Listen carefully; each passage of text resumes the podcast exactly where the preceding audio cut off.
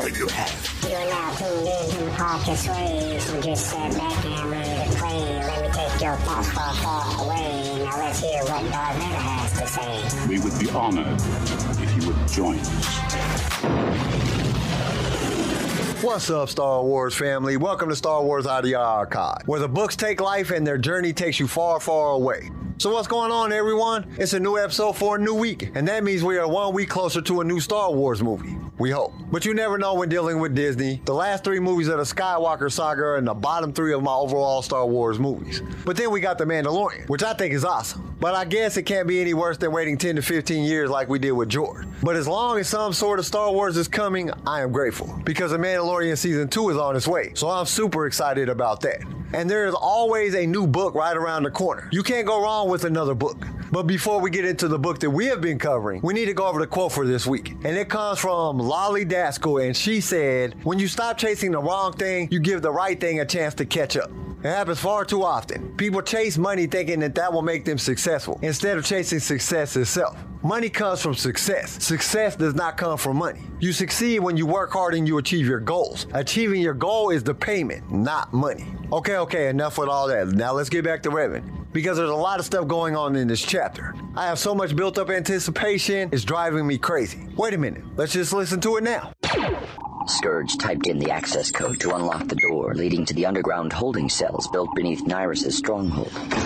He didn't acknowledge the guards standing watch as he stepped through, and they made no move to stop him.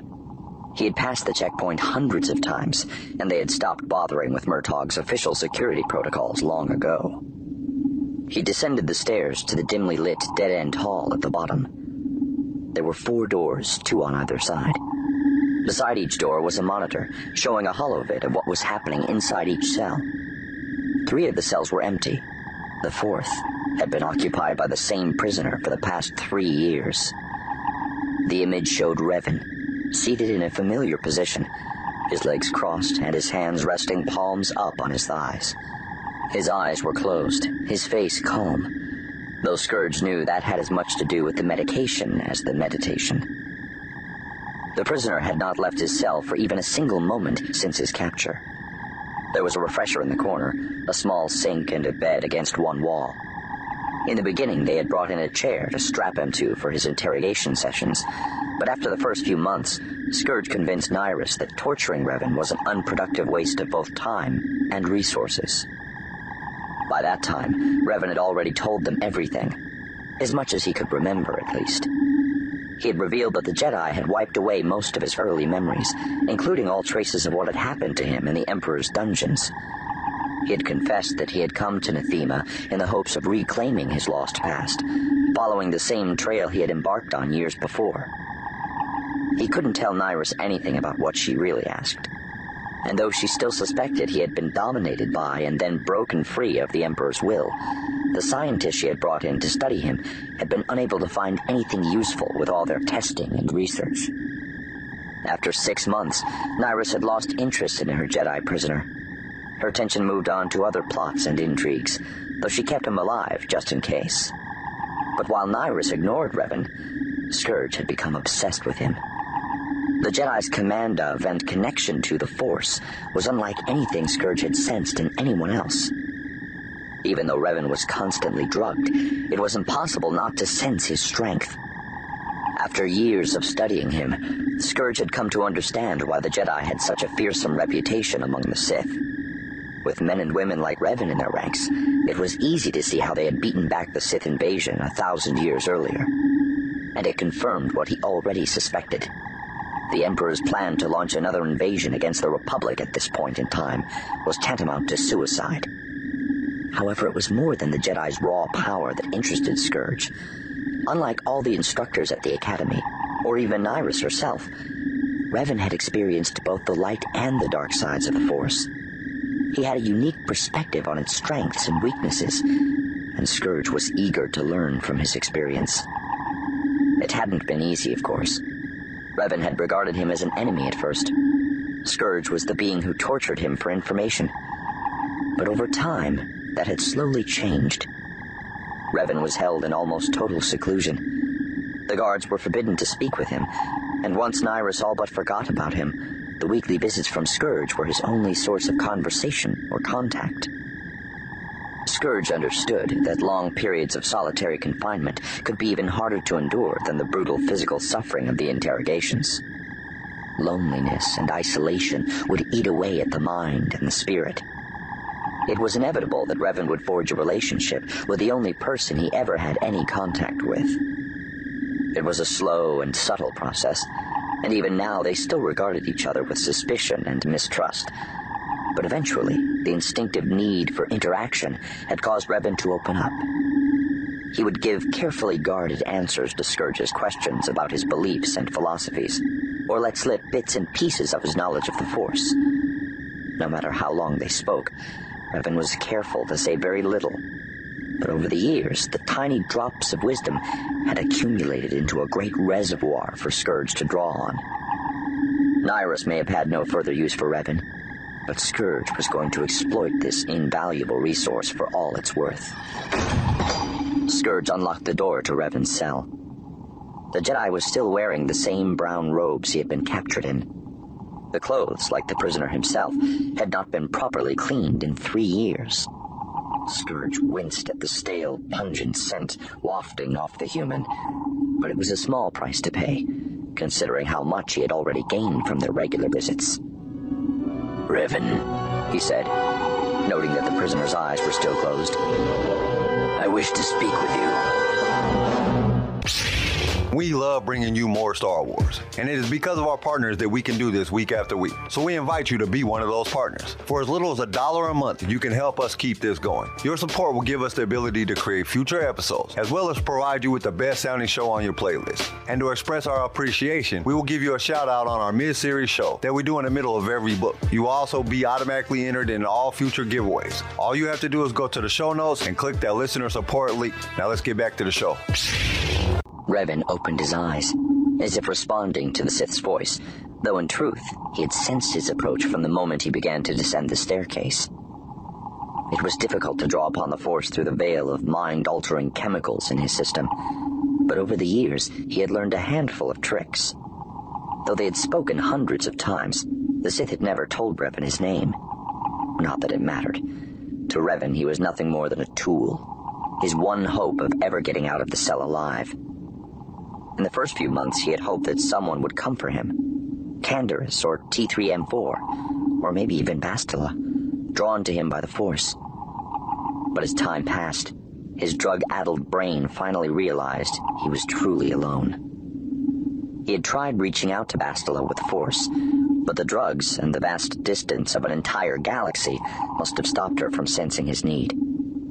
He'd almost given up once he realized there would be no rescue, his situation seemed hopeless. And then his muddled mind seized on the Sith interrogator. It was clear the red-skinned being was subservient to the withered hag who had been present during the early interrogations. It was also obvious that he was more than just a thug hired to torture information out of prisoners. Revan had sensed the Force in him. He had incredible potential.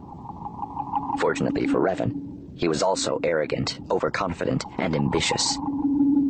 Over the course of many months, Revan fed that ambition with tiny crumbs meant to draw the Sith Lord in. He spoke of his past, knowing his triumphs over Malak and other powerful individuals would feed the young Sith's desire to rise above his current station. Revan also made a point of bringing up the Force regularly. He'd once served the dark side, and he understood its insatiable lust for power. The chance to learn something, anything new about the Force, was a temptation the Sith could not resist. He was willing to give the Sith glimpses of his wisdom because with each conversation he learned a little bit more about his captors. The interrogator was careful. He tried to reveal as little of himself and the world outside the cell as possible. But over many months and hundreds of conversations, it was inevitable some things would slip. To facilitate the process, Revan had carefully forged a relationship with the anonymous Sith, establishing a familiar rapport that made it easier for the Sith to unknowingly open up about himself, even as he thought he was using Revan. His efforts had been well rewarded. Over the past three years, he had learned much about the Sith society the Republic believed to be extinct. He knew they were ruled by an emperor. He knew they controlled hundreds of worlds. About a year earlier, he'd learned the name of the female who had overseen the first few interrogations. Her name was Nyriss, and she was one of the Emperor's hand-picked advisors. At one point, his captor had let slip that the Emperor was secretly planning an invasion against the Republic. More important, he had revealed that he and Nyriss, along with many other Sith, were determined to stop him. Revan had seized on that shared goal, and for the past few months, he had been playing on it at every opportunity. It all might be futile. All his efforts might amount to nothing more than a game he was playing, merely to help pass the endless hours of his incarceration. But if there was a chance, however small, that he could somehow use this knowledge to break free of his prison, he intended to take it. So this chapter starts off with Scourge visiting Revan in his cell. This is something that he's done hundreds of times over the past three years. He was the only one that visited Revan. Hold up, Revan has been in his cell for three years with only Scourge to visit him? That would be terrible to only have Scourge visit you. Scourge, out of everybody, this dude is just annoying to begin with.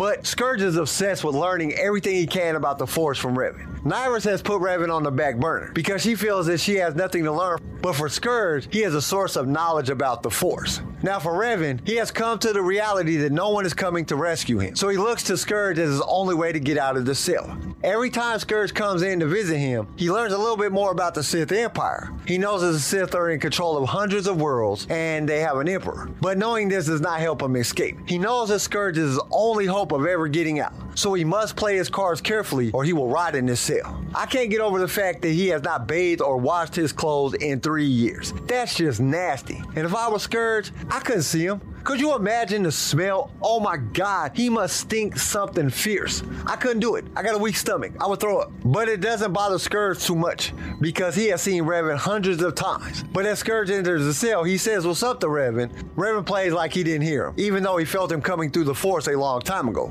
He can still somewhat use the Force, but they keep him so drugged up, he can't really use it to help him escape. And that's where we're at. So let's get back to see what else happened. The Jedi had opened his eyes but he still seemed to be lost in thought. Scourge wondered if they had altered his medication recently. Every few months, they had to switch him to a new formula as his body became more resistant to the daily dose of drugs meant to keep him docile and helpless. For the first few days after each switch, Revan seemed even more out of it than usual. Revan, he repeated, speaking more loudly. He clapped his hands sharply, the sound echoing off the walls of the cell. I'm sorry, my lord, Revan said in response, slurring his words slightly. I'm having trouble focusing. It's good to see you again, he added with a faint smile. I always enjoy your visits. Scourge would never admit to it to anyone, of course, but he also enjoyed them. He had developed a great respect and even admiration for Revan. Ironic, given how much his opinion of Nyriss had gone down in the last few months. You seem troubled, my lord. Nyriss still refuses to take any real action against the Emperor, he grumbled. It felt good to say the words out loud. That was an unexpected benefit of being the only person who ever spoke to the prisoner. Anything he said in the cell would never leave these walls. Here he could vent his frustrations aloud, without fear of reprisal. She tells me we must be patient, but her energies and resources are focused on besting her rivals on the Dark Council. Nyriss is driven by fear, Revan explained, speaking in the slow, monotonous cadence Scourge had never really gotten used to. Openly striking against the Emperor puts her life at risk. Her own immediate survival is more important to her than the fate of your empire. These are powerful allies who could be persuaded to help her, Scourge replied. All they need is someone to step up and take charge. All they need is a leader to spur them to action. I was betrayed by Malak, Revan reminded him. Nyriss is afraid the same thing could happen to her. If she steps forward as leader, she can no longer hide in the shadows with the others. She will be exposed, and it would only take one ambitious rival to betray her to the Emperor and bring everything crashing down. Scourge nodded, remembering how Nyriss had done the same thing to eliminate Darth Xedrix. At the time, he had believed her when she had said it was for the good of the cause, but now he suspected it had just been an excuse to remove a rival from the Dark Council. If all the conspirators are too afraid to step forward, the Emperor will never be stopped, Scourge muttered. Eventually, he will lead us into a war we cannot win, and the Jedi will wipe us out in retaliation. Ultimately, doing nothing is the most dangerous choice of all.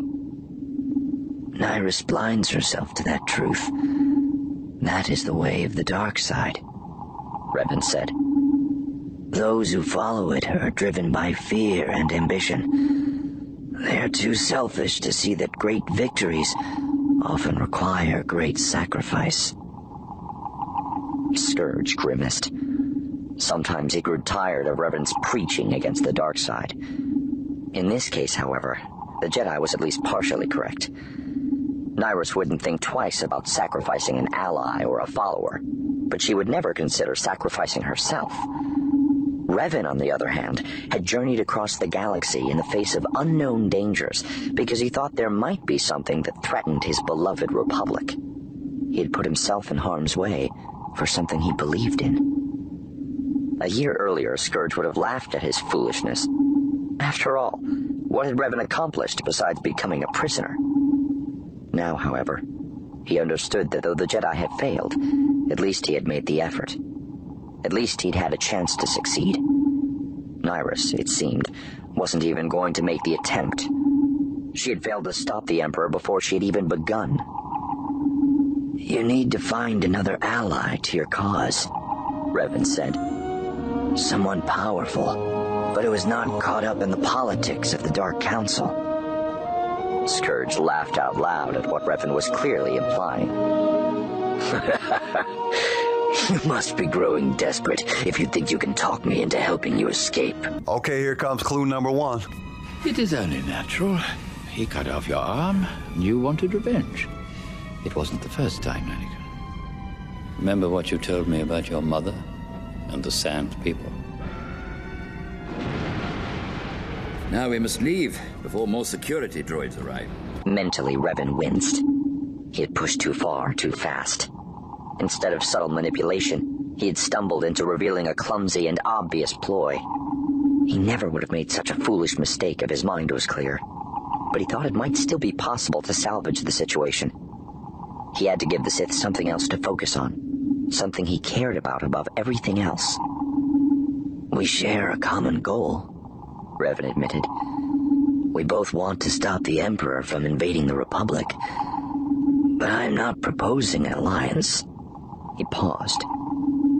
I do not need your help to escape. The Force has shown me that my freedom is drawing near. The Force has shown you? What do you mean? Have you had a vision? As Revan suspected, his jailer had never experienced a vision through the Force. It wasn't unusual. The phenomenon was much rarer in those who followed the dark side.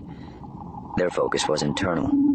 They used the Force as a tool rather than seeing themselves as instruments of the Force's will. They were not accustomed to opening themselves up to the Force for guidance and direction. The Force has shown me that my future lies beyond these walls. Revan lied. I don't put much faith in visions and prophecy, the Sith said. Have you ever felt a premonition of danger through the Force? Revan asked, trying to help him understand. Sensed the threat before it was revealed? Of course. The visions are merely an extrapolation of this. The Force flows across both space and time. It links the past, present, and future. It is said that Naga Sadow had visions of the Sith crushing the Republic during the Great Hyperspace War. Scourge countered. We both know that that never came to pass. The future is always in motion. The Force grants us visions that show us only one of many possible outcomes. Then what use are they? They can guide our actions, give us direction. They can show us a path we wish to follow, or one we can try to avoid. Like the vision that brought you here? Scourge asked. The dream of Dromund Kaas and its storm-covered sky. That was a memory, not a vision, Revan reminded him. But the Force does sometimes speak to us through our dreams. And what does your vision show you? How do you make your great escape from this dungeon? Revan chose his next words carefully, his dull wit sensing an opportunity. He knew his best chance, perhaps his only chance of escape, was with the Sith's help. But he could not be the one to suggest the alliance. The Sith Lord had to think it was his idea. That was why he had fabricated the lie about the vision, to draw attention away from his clumsy efforts to convince the Sith to help him. Now, however, he had an opportunity to plant a seed. You will understand in time, he said cryptically, knowing the other would dwell on the hidden meaning behind his words. The Sith was already obsessed with him. He hungered to tap into Revan's understanding of the Force, and the Jedi knew he dominated the red-skinned being's conscious and unconscious thoughts. It would only be natural for Revan to sometimes be the subject of the Sith Lord's dreams. Hopefully, the Sith would come to believe that his ordinary dreams were actually visions granted by the Force.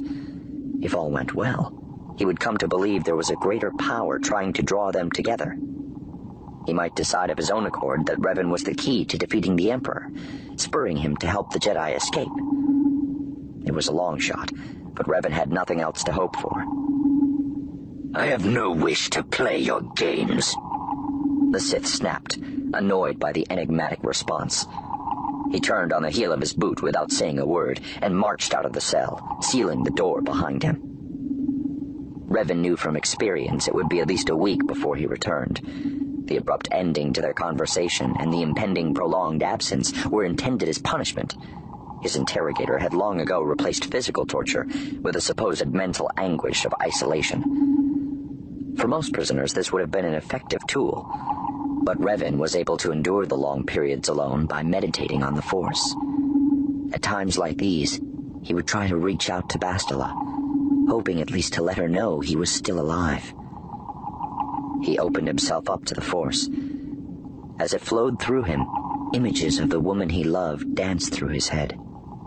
And then suddenly, they were gone, replaced by the amorphous face of another. Meetra, Revan gasped as the features shifted sharply into focus. They held for an instant and then vanished. Revan knew this was more than some mere recollection of a lost friend. It had been too intense and powerful to be a memory.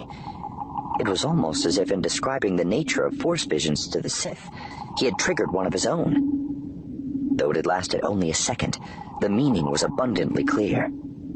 Meetra was coming to rescue him. This part starts off with Revan telling Scourge that he was happy to see him. Scourge would never admit it to anyone, but he felt the same way. Then Scourge starts to complain about Nyriss, how she won't even try to stop the Emperor, she's never gonna do anything, she is wasting time and effort trying to best the rivals on the council, and all that great stuff. He knows that Nyriss is never gonna come visit Revan, so he can tell Revan anything he wants and no one will ever know. If I were Nyriss, I wouldn't come visit him either. You haven't let him bathe in three years. The smell would make the greatest Sith vomit, and Nyriss is pretty powerful in the Force, but I think she might throw up. But then Revan explains to Scourge that Nyriss is driven by fear. Well, duh, she's a Sith. Revan tells Scourge that Nyriss will never do anything because someone might betray her to the Emperor. She wants to stay hidden. He states that they need someone to lead them, someone that won't fear being out in the open. Scourge is like, you must really be getting desperate, trying to get me to help you escape. Then Revan tells Scourge that he doesn't need him to help him escape. He has had a vision from the Force, and his destiny is outside the walls of this cell. Scourge thinks to himself, visions don't mean crap. At this point, he will say anything to get out of this cell.